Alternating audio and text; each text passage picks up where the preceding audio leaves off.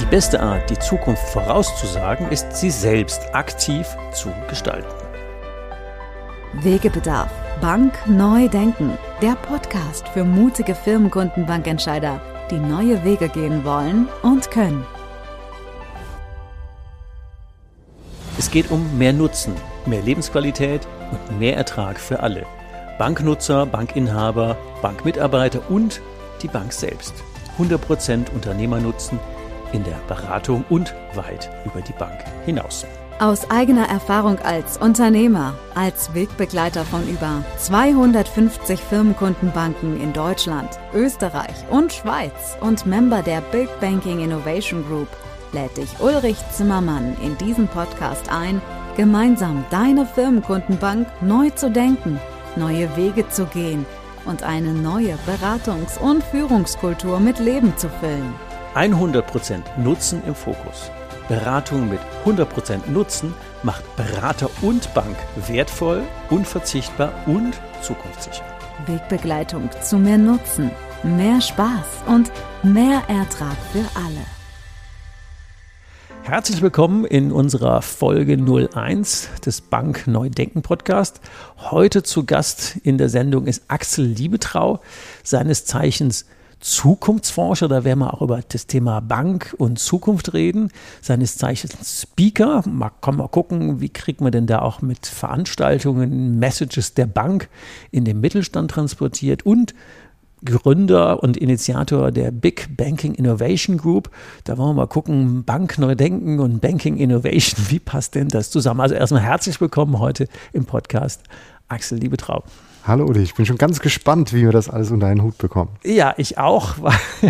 Wir haben ja immer nur pro Sendung eine halbe Stunde Zeit, aber schon mal vorweg, wir werden ja immer wieder Entscheider-Workshops haben, wo wir die Themen, die wir hier anreißen, mit euch vertiefen können, weil ein Podcast ist erstmal ein Impuls. Mhm.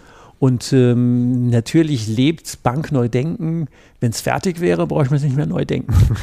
Oder ich stürze mal mitten rein. Bank und Zukunft. Ich meine, du bist Zukunftsforscher. Vielleicht mal zwei Takte zu dem Thema Zukunftsforscher, weil ich sage immer, die beste Art, die Zukunft vorauszusehen, ist, sie selbst aktiv zu gestalten. Aber da hast du möglicherweise eine differenziertere Sicht drauf. Und wenn man mal von dem Zukunftsforscher in vielleicht einen ersten Ausflug in die Richtung Bank und Zukunft, was denn da so aus deiner Sicht wichtig wäre. Aber fangen wir mal mit dem Zukunftsforscher an. Genau. Also deine Einstellung, selbst die Zukunft zu gestalten, die ist mir sehr sympathisch und die passt schon mal. Den Begriff Zukunftsforscher, den kriege ich meistens von anderen. Ja, ich habe gearbeitet in der Trend- und Zukunftsforschung. Ich habe auch selbst geforscht, allerdings eher in der klassischen Innovationsforschung. Mhm. Mir gefällt persönlich die Bezeichnung Zukunft zu gestalten viel, viel besser, weil ich bin vom Background Banker, habe mal Bankwirtschaft studiert, habe auch mal 16 Jahren bei Sparkassen und Volks- und Raiffeisenbanken gearbeitet. Also das ist schon eine meiner Wurzeln, aber die andere Wurzel ist tatsächlich, dass ich mich sehr intensiv mit Trend- und Zukunftsforschung beschäftigt habe, und jetzt bringe ich die Dinge einfach zusammen. Ja, und als Speaker kann man dich auch zum Thema Zukunft buchen, wenn du mit den Leuten dann über Zukunftsthemen redest. Nehmen wir mal an, wir wären jetzt auf einer Bankveranstaltung, sind wir ja auch, wir sind ja ein Bank-Podcast, Bank Neudenken. Und ich frage dich jetzt einfach, Bank und Zukunft, was kommt denn da, oder andersrum, was kommt auf uns zu, kann man schlecht sagen, was wäre denn eine coole Art, es zu gestalten? Eine coole Art, die Bank zu gestalten? Wir haben natürlich die ganz großen Megatrends, Digitalisierung, wir haben die Pandemie, und das gibt uns viel Druck, aber auch viele Möglichkeiten, Bank neu zu gestalten und Bank nach vorne zu bringen. Und das ist ja auch nichts Neues. Also eine Bank vor 20, 30 Jahren sah anders aus, wie sie heute aussieht. Das ist also eine Daueraufgabe.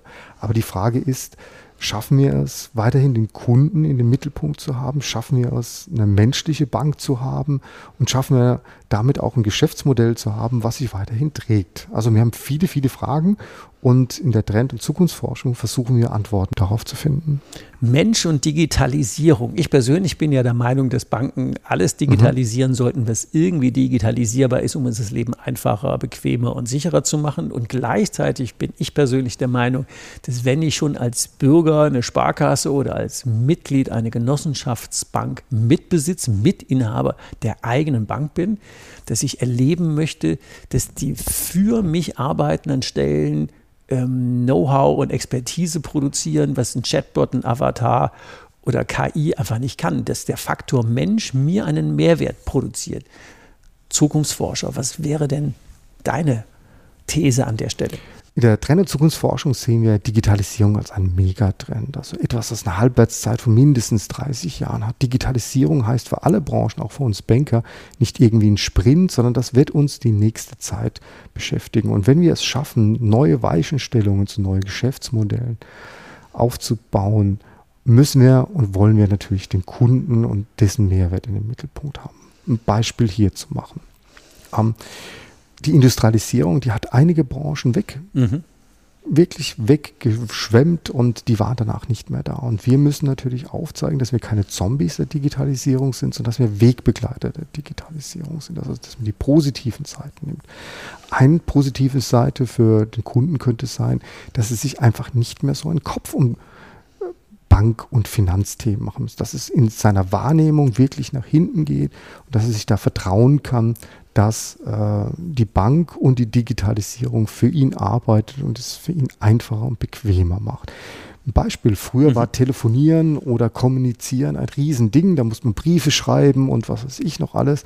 Heute hast du dein Handy und überlegst da gar nicht mehr. Die Dinge, die sind so einfach, so simpel geworden, die sind einfach übergegangen. Und ich denke, dahin muss auch Banking gehen, dass Bank einfach in den Hintergrund tritt und für dich eine Selbstverständlichkeit wird. Und wie können wir als Bank dann uns hervortun und wirklich Mehrwert bringen, indem wir den Menschen nicht nur von seiner Finanzseite, sondern den Menschen von seiner Gesamtsicht in den Mittelpunkt stellen und andere Themen, die vielleicht nicht monetär sind, wie er zum Beispiel sein Leben gestaltet, wie er Generationswechsel, ist ja dein Thema, gestaltet. Also die Themen, die jetzt zwar immer mit Finanzen verbunden sind, aber die eher Lebensziele sind, wie wir die in den Mittelpunkt bringen und als Bank unterstützen und helfen können. Das heißt also, dass wir diesen Vernetzungsgedanken über die Bank hinaus in die Lebenssphären der Menschen, der Unternehmer, der Kunden, der Mitglieder packen und daraus neue Dienstleistungen, neue Erträge, neue Angebote generieren.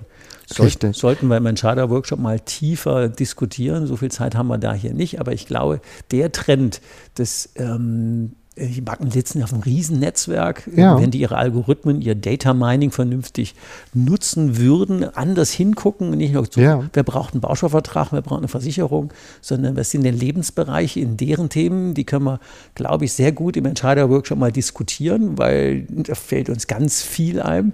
Ich persönlich bin ja der Meinung, dass es so Institute wie Amazon und Parship und keine Ahnung was gar nicht bräuchte, weil wir ja auf diesen Daten schon sitzen. Die bräuchten wir eigentlich nur vernetzen und völlig neue Geschäfte draus zu machen. Aber eigentlich ist natürlich untertrieben.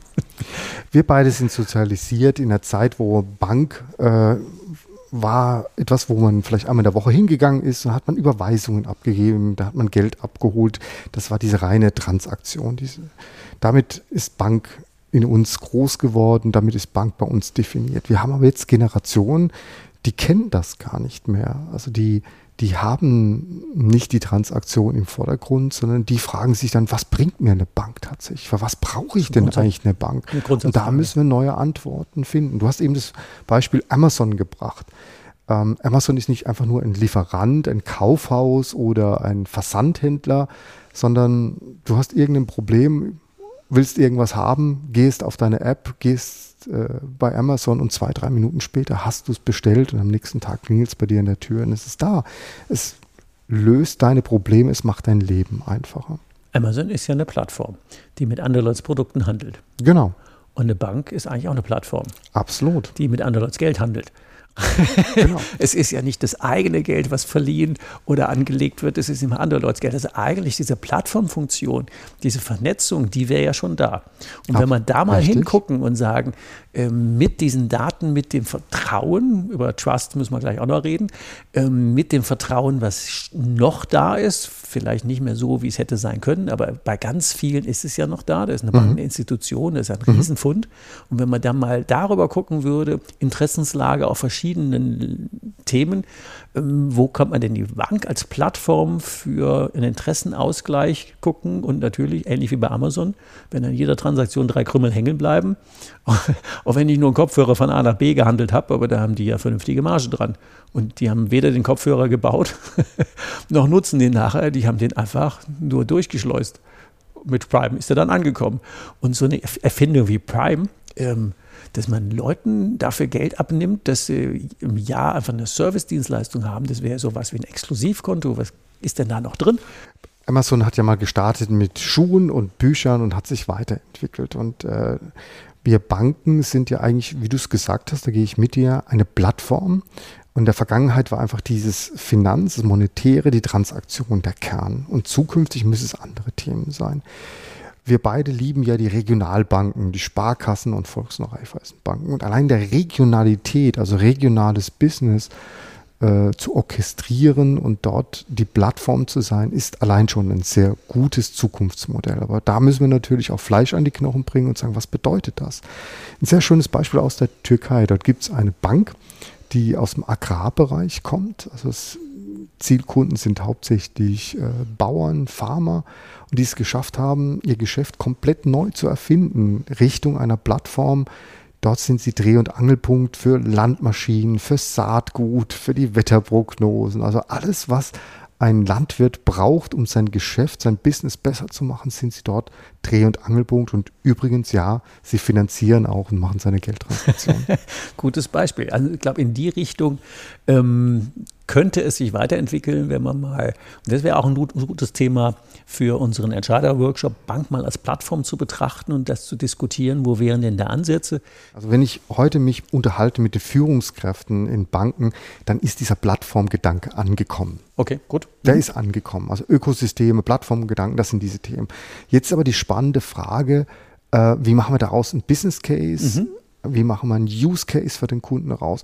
Und wo kriegen wir auch eine Story, die Dinge zusammenbindet? Und da sehe ich halt gerade auch für die Regionalbanken das eigentlich einfacher, als man es denkt. Also für Sparkassen, Volks- und Raiffeisenbanken, die Regionalität als Story wirklich zu spielen, zu sagen, wir sind der Dreh- und Angelpunkt für nicht nur Finanzthemen in einer Region. Es gibt in Deutschland beispielsweise sehr viele Regionalwährungen, teilweise schon seit Jahrzehnten, der Lechtaler nur als Beispiel gebracht. Wir haben ja den Pelzer hier. Genau, echt? Ja, den kenne ich gar nicht. Den gibt es aber nicht mehr, leider. Echt? Ich fand den irgendwie ganz lustig, kann man mit Pelzern bezahlen. Okay, den kannte ich noch nicht. Auf der anderen Seite haben wir solche, ich sag mal, Innovationen wie Blockchain-Technology, Bitcoin, und das ist mittlerweile angekommen, dass man auf der Bild-Zeitung, auf dem Titelblatt ja auch sieht, wie gerade jetzt Elon Musk gerade irgendwelche Bitcoin-Transaktionen macht und welche Kurse da sind und was da alles passiert ist. Also das kann ich ja sehr gut zusammenbringen. Also dieses coole, moderne Bitcoin, Blockchain-lastige, die Vorteile der Digitalisierung zu nutzen, zu diesen wirklich traditionellen, aber weiterhin tollen, liebgewonnenen Dingen der Regionalität zusammenzubringen. Mhm. Also gute zum Beispiel Klammer. Regionalwährung, regionales Business und die Bank als Dreh- und Angelpunkt. Regionales Business und die Leute auch schon mal mindestens miteinander vernetzen. Eines meiner Lieblingsbeispiele, das ist schon so lapidar, dass ich fast das Erzählen nicht mehr lohnt. Wir sind ja hier in der Pfalz, aber es ist trotzdem immer wieder zum Nachdenkenswert. Also hier in der Pfalz haben wir ja zur Not in derselben Bank den Winzer, den Flaschenhersteller, den Etikettenhersteller, den Korkenlieferanten, den Vermarkter, den Direktlieferer, den Preislistendrucker und keine Veranstaltung der Bank, wo die alle gezielt mal eingeladen werden, zu sagen, redet ihr eigentlich untereinander, macht ihr Geschäfte, wo kauft ihr das Zeug? Das ist jetzt fast schon zu lapidar, aber das geht ja eigentlich in jeder Wertschöpfungskette, wo wir überlegen, wie kriege ich eigentlich die passenden Leute zusammen, oder ganz simpel, du sagtest eben, eines meiner Spielfelder ist ja Generationswechsel, weil ich selber durch war. Wie viele Unternehmer in der Region brauchen eigentlich einen Moderator für den Generationswechsel? Und gleichzeitig sitzt der Mensch Kunde in derselben Bank ist, zu sagen, ich könnte es eigentlich, aber wo sind denn die Leute? Und das Bindeglied wäre, wenn das Thema Vertrauen und Kennenlernen, Trust war mal das große Stichwort, wenn das da wäre und es kein Problem wäre zu sagen, ey, lernt euch doch einfach mal kennen, das passt doch super, jeden Kaffee zusammen trinken, guck mal, bupp. Das ist ja die kann man schlecht bepreisen, aber das ist ja unbezahlbare Dienstleistung. Und wenn man dann am Ende sowas erbracht, dann zu sagen, muss ich mit denen denn jetzt über eine Kontoführungsgebühr reden oder was am Ende der Kredit gekostet hat, wenn da Hunderttausende von Umsatz und von Ertrag laufen auf beiden Seiten. Jeder ist dankbar für so ein Match. Mhm. Und da gibt es ja Millionen von Beispielen. Und genau die lohnt es sich, glaube ich, das Thema Plattformökonomie zu diskutieren, zu sagen, komm, da haben wir doch irgendwie mit intelligenten Leuten unter uns in so einem Entscheider-Workshop, da haben wir doch ohne Ende Ideen, die letztendlich mega pragmatisch sofort umsetzbar sind. Es gibt ja schon sehr, sehr viele Anbieter, die, ich sag mal, für bestimmte Branchen, ich mache zum Beispiel sehr viel im Schuhgeschäft, die Plattformen dort anbieten, und das ist auch nicht neu. Und auch die Kunden, also zum Beispiel der Schuhhändler, hat da Möglichkeiten, sowas zu machen. Aber das ging leider an den Banken vorbei. Also das sind Themen, die hätten wir sicherlich vor einigen Jahren anstoßen können. Was können wir aber jetzt tun? Was können wir tun?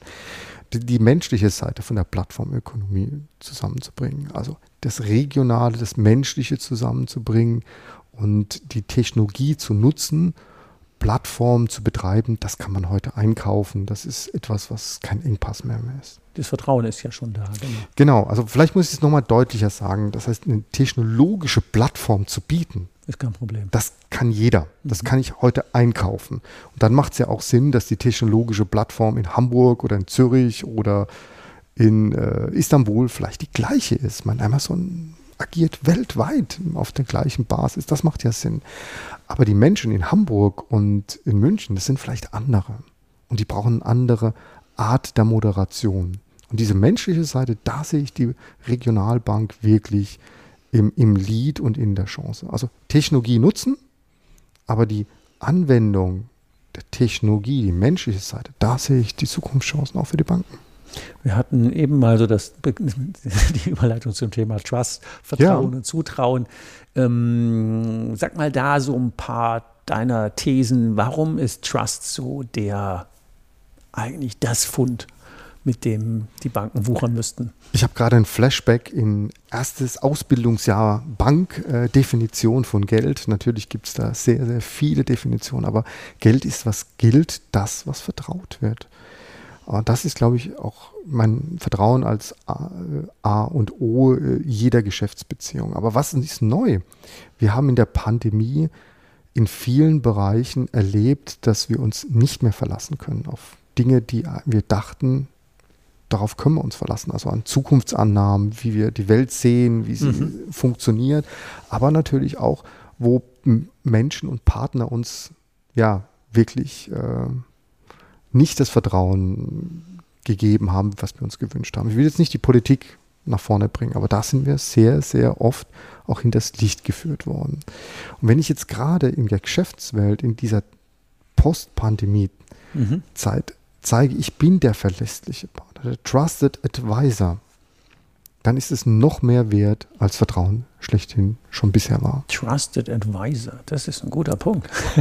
Ja, ist ein Konzept von David Maister, über 20 Jahre alte Trusted Advisor, also mit dem ich einfach gerne zusammenarbeite, weil ich weiß, das ist jemand, der in meinen Zielen stark ist, das ist jemand, der die Kompetenz in dem Feld hat. Ja, so nenne ich die ja, wenn ich mit den Firmenkundenberatern rede, dann denke ich ja immer, das ist der strategische Finanzpartner, der immer zu den Lebenszielen hilft. Genau. Da wäre der Trusted Advisor, glaube ich, ich habe ja lange nach einem Begriff gesucht, aber der wäre nicht schlecht gewesen. Genau. David Maister, der Trusted Advisor, ich glaube, ja, so 22 Jahre altes Buch, ist aber so die Bibel eigentlich aller Berater und aller Menschen, die beratend tätig sind. Ich glaube, das fasst ja ganz gut zusammen. Ich meine, wir reden ja letztendlich hier im Wesentlichen erstmal über das Firmenkundengeschäft, Unternehmergeschäft. Und wenn ich einen Trusted Advisor hätte, also jemanden, dem ich zutraue und vertraue, absolut, der in meinen Lebenszielen eine hohe Relevanz hat, ja, weil ich kann mich um mein Kerngeschäft kümmern und alles das, was drumherum hängt, also auch diese Digitalisierungs- oder auch die Expertise, das Fingerspitzengefühl, das Netzwerk, die Verbindungen, dann ist eine Bank ja extrem wertvoll. Und diese Pole Position sich zu schieben, das wäre ja mega lohnend, weil wir würden denn nicht durch Algorithmen ersetzt werden können. Das kann kein Robo-Advisor. Das kann eigentlich nur ein Mensch, der mit Fingerspitzen Fingerspitzengefühl, mit Empathie, mit allen Fasern seines Lebens dafür brennt. Du brauchst beides. Also das ist ja der Vorteil der Digitalisierung, dass du diese Algorithmen hast, dass du dich nicht mehr um Überweisung kümmern musst, dass du nicht mehr um Bar-Dinge. Das sind Dinge, die jetzt weitgehend automatisiert funktionieren müssen. Und ich brauche auch eine Bank, wo ich vertraue, dass die Digitalisierung und diese Themen und diese neuen Technologien auch einigermaßen versteht. Also, ja, das ist mir auch sehr, sehr wichtig. Aber ich brauche auch eine Bank, die, du nennst es Fingerspitzengefühl, ich würde es pointiert, auch hier David Maister zitieren, be strong in my clients' targets. Also die wirklich stark in meinen Zielen sind und sich für mich einsetzt. Wäre eine gute Überleitung, glaube ich, zu einem anderen wichtigen Thema, mal eben bei Post-Corona oder Post-Pandemie. Da hatten wir beide mal diskutiert und das wäre jetzt hier auch ein guter Punkt, das nochmal aufzubringen, zu sagen, da gibt es Restart Business und Run the Business. Was hat sich denn als mögliche Aufgabe jetzt für aus der Zeit nach Corona denn für die Herausforderung für die Unternehmer geändert, wo die Bank eine Riesenrolle spielen könnte? Lass mich die Perspektive der Bank einnehmen. Die Bank hat aus meiner Sicht momentan zwei Arten von Kunden. Eine Gruppe von Kunden, die nenne ich sehr gerne die Restart-Business, das sind Kunden, die durch die Pandemie schwer in Mitleidenschaft gezogen worden sind. Das sind Trainer-Coaches. Ja, genau, die ganzen Solopreneure, die Gastronomie, Reiseverkehr, die Kreativwirtschaft und denen es wirklich sehr, sehr schlecht geht und die natürlich auch von vielen Banken oder auch enttäuscht worden sind und natürlich keine Partner gehabt, die auch keine Lobby gehabt haben, gerade in der Pandemie. Und auf der anderen Seite haben wir ein Riesenfeld an Kunden, die nenne ich Run the Business, also viele KMU, viele Maschinenbauer, denen läuft das Geschäft weiterhin extrem gut, extrem gut, teilweise die Decke. Die haben ganz andere Probleme, die haben Probleme, dass die Lieferketten nicht so richtig funktionieren. Also denen geht es nur um Quality und Delivery.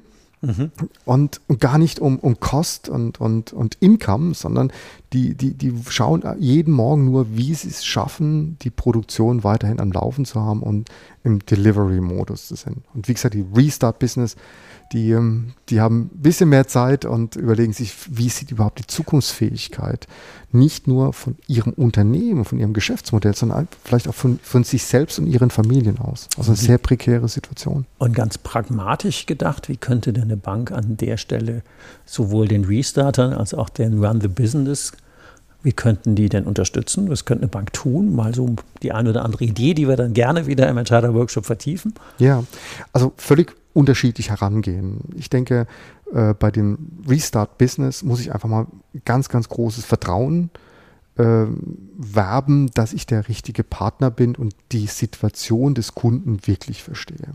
Leider habe ich erlebt, dass viele Firmenkundenberater in den Gesprächen erstmal eine halbe Stunde selbst gejammert haben und ihre eigenen Probleme durch Corona, die absolut berechtigt sind und in der Bank absolut berechtigt sind, aber die nicht gezeigt haben, dass die Bank wirklich interessiert ist, so eine Art Stabilitätsanker wirklich gerade für diese Branchen zu sein, wo du reingehst. Ich mache ein Beispiel. Viele von uns sind bei ihrem Lieblingsitaliener weiterhin, konnten ja nicht essen gehen, haben dort einfach bestellt.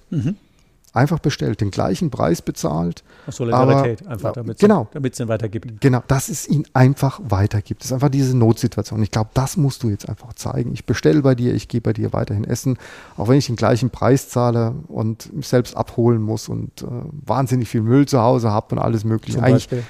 Eigentlich kein guter Deal für mich, aber ich zeige dir einfach, dass du mir wichtig bist, dass es dich weiterhin gibt. Und die Run-the-Business, die haben natürlich sehr spezielle Probleme. Also die haben die klassischen Probleme, die sie in der Vergangenheit schon hatten. Also zum Beispiel Personal zu finden, die Lieferketten, die anfällig sind. Also die sind durch Corona einfach verstärkt worden. Da ist nicht viel Neues dazugekommen, sondern die alten Probleme sind einfach nur verstärkt worden und nochmal in eine andere Richtung gekommen.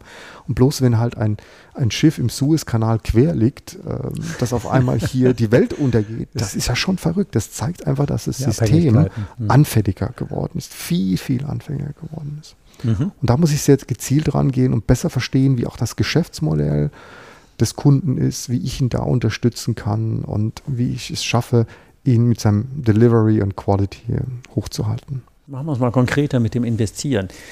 Jetzt denken wir Banken bei Investieren ja mal gerne an Kredite und Co. Und wir denken ja eigentlich an was anderes. Wir denken an Unternehmer-Know-how, an Expertise, an Vernetzung, an finanzielle Weiterbildung, an Dingen, wo wir als Bank aus dem Know-how Expertenpool, den wir ja auch besitzen, möglicherweise also in diese Unternehmer investieren und sagen, wie kann man denen in verschiedenen Lebensphasen denen denn helfen?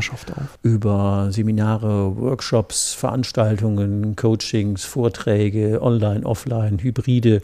Welche Ideen hast du denn an der Stelle zu sagen, wie könnte man denn das auch querfinanzieren oder wie auch immer, dass wir hier den Unternehmern massiv, auch in deren Unternehmen, an der Erfolgsfähigkeit helfen und dann gleichzeitig, ich will ja nicht so sagen, also ist ja schon eine Art vertrauensbildende Maßnahme für später, dafür sorgen, dass der uns dann bei uns das Know-how absaugt und dann wie ein Billiger wieder zu einer anderen Bank geht. Mhm. Auch hier haben wir die gleiche Entwicklung, dass wir Veränderungen und Druck, den es vor der Pandemie gab, jetzt einfach verstärkt haben. Das heißt, dass Banken nicht völlig weg, aber zukünftig völlig neue Ertragsquellen brauchen, die vielleicht außerhalb des klassischen Bankgeschäftes sind. Dass wir Bankgeschäft neu denken, ist ja auch das Thema dieses Podcastes. Und natürlich starke Erträge aus Provisionsgeschäft, aus Krediten, aus verschiedenen Dingen haben, aber vielleicht völlig neue Ertragsformen gewinnen könnten. Also wenn wir zum Beispiel die Regionalwährung für die Region managen, orchestrieren, das wäre schon eine sehr visionäre Art, zukünftig Bank neu zu denken.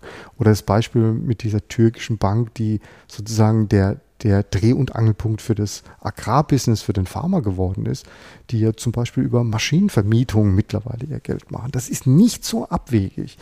Der Klassiker, den man immer wieder bringt, ist zum Beispiel Hilti. Hilti kennen wir alle als die Profi-Werkzeuge, die haben halt früher ein Geschäftsmodell gehabt, die Werkzeuge zu verkaufen und haben einen Deckungsbeitrag im Verkaufspreis gehabt. Aber was macht Hilti heute?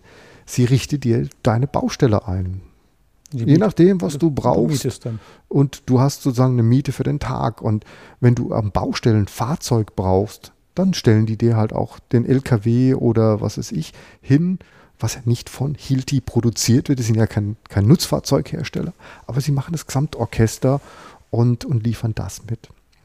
Und wir haben diese Veränderung nicht nur in den Banken, sondern wir haben es ganz, ganz vielen, die uns das vorgemacht haben. Vielleicht nochmal ein naheliegenderes Beispiel. Eine junge Bekannte, die hat sich gerade selbstständig gemacht, hat an der Bank gefragt, ich habe ja auch eine empfohlen und die war auch ganz happy und kam dann aber auch mit vielen Fragen wieder zurück, hat dann eine gute Beratung gekriegt. Und dann habe ich überlegt, naja. Darf ich dich hier unterbrechen? Finde den Fehler. Eine Bekannte fragt, was eine gute Bank ist. Ja, ja. Also da haben wir als Bank ja schon verloren, wenn Menschen fragen müssen, wer ist eine gute Bank. Das ist schon mal ein grundsätzlich guter Hinweis. Und dann kam sie zurück und hat das eine oder andere erzählt. Und aus Unternehmersicht habe ich dann nachgefragt und festgestellt, die hat ja eigentlich als Existenzgründerin hatte ja mehr Bedarf als an einem Konto.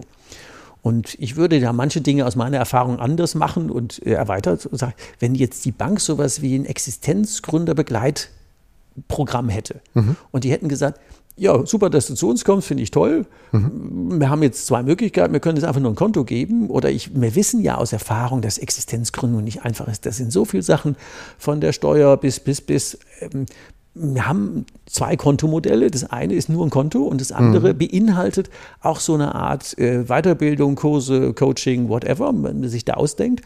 Und damit begleiten wir dich 1-2 in deiner Existenzgründung, damit du einfach von unserem Know-how-Pool profitieren kannst. Und dann hätte die gesagt, na, dann nehme ich doch das Konto für 19,95 € oder 29 oder 39 oder 59, spielt da gar keine Rolle. Das besteht doch dann am Ende nur noch aus Marge. Weil wenn wir das einmal produziert haben, zu sagen, da gibt es die Existenzgründung, da gibt es die Leute vorm Ruhestand, dann gibt es die in der Wachstumsphase, da gibt es die, ich muss Kohle anlegen, wie geht denn eigentlich Börse?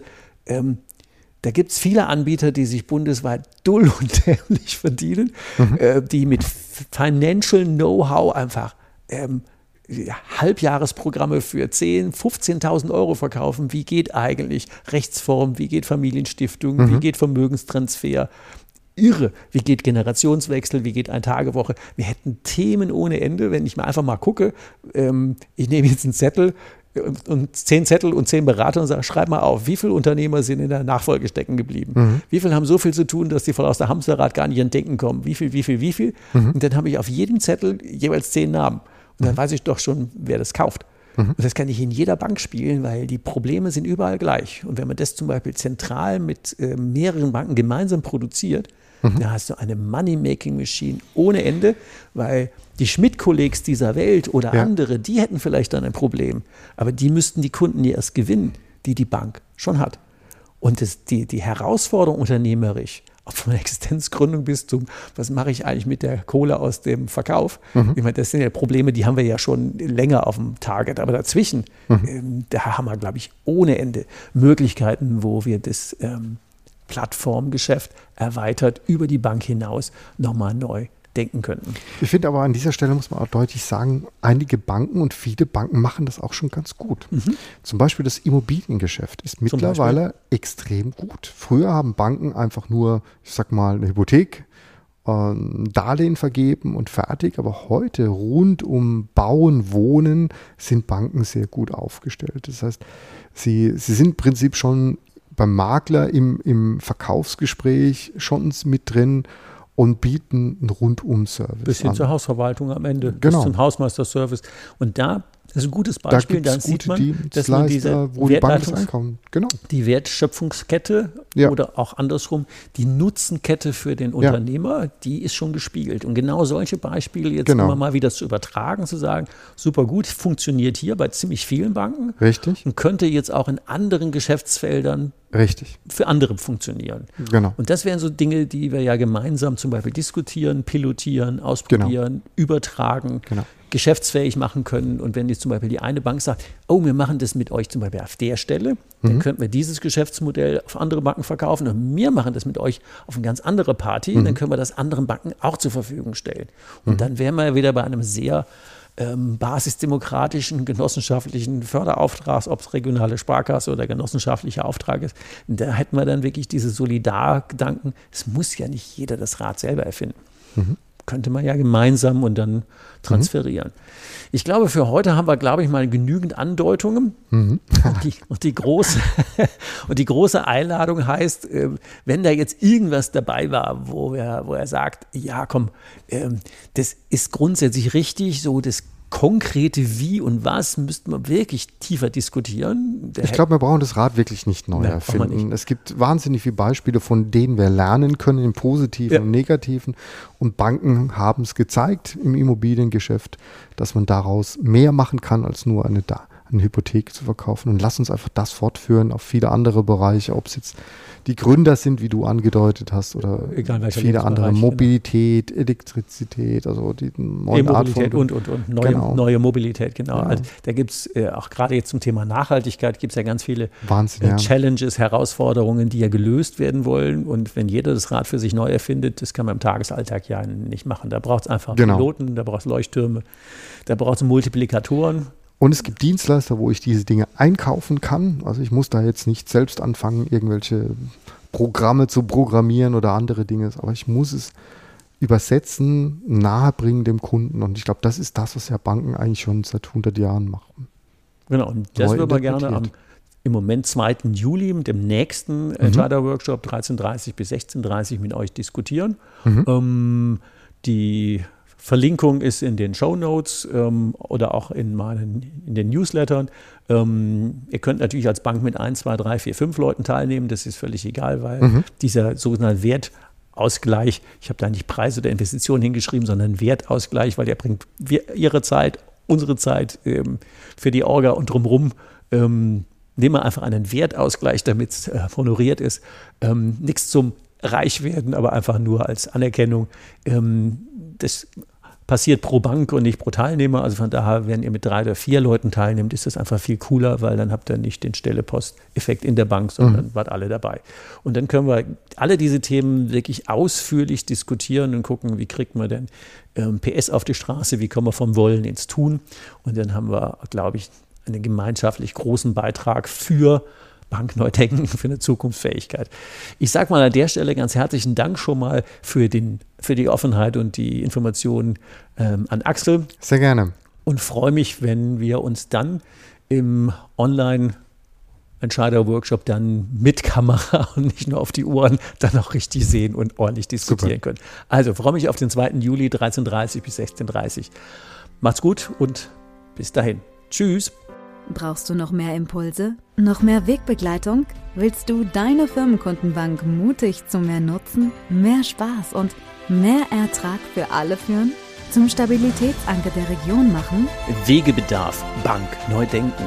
Der Podcast für mutige, innovative Firmenkundenbankentscheider, die neue Wege gehen wollen und können. Nutze gerne unsere Entscheider-Workshops, um dich mit anderen mutigen Entscheidern, Ulrich Zimmermann und weiteren Mitgestaltern der Big Banking Innovation Group auszutauschen und gemeinsam eine neue, 100% nutzenorientierte Beratungs- und Führungskultur mit Leben zu füllen. Mehr Nutzen, mehr Lebensqualität und mehr Ertrag für alle. Die Termine der Entscheider-Workshops findest du in den Shownotes. Morgen kann kommen. Dein Weg wird viel leichter mit jemand an deiner Seite, der den Weg schon gegangen ist.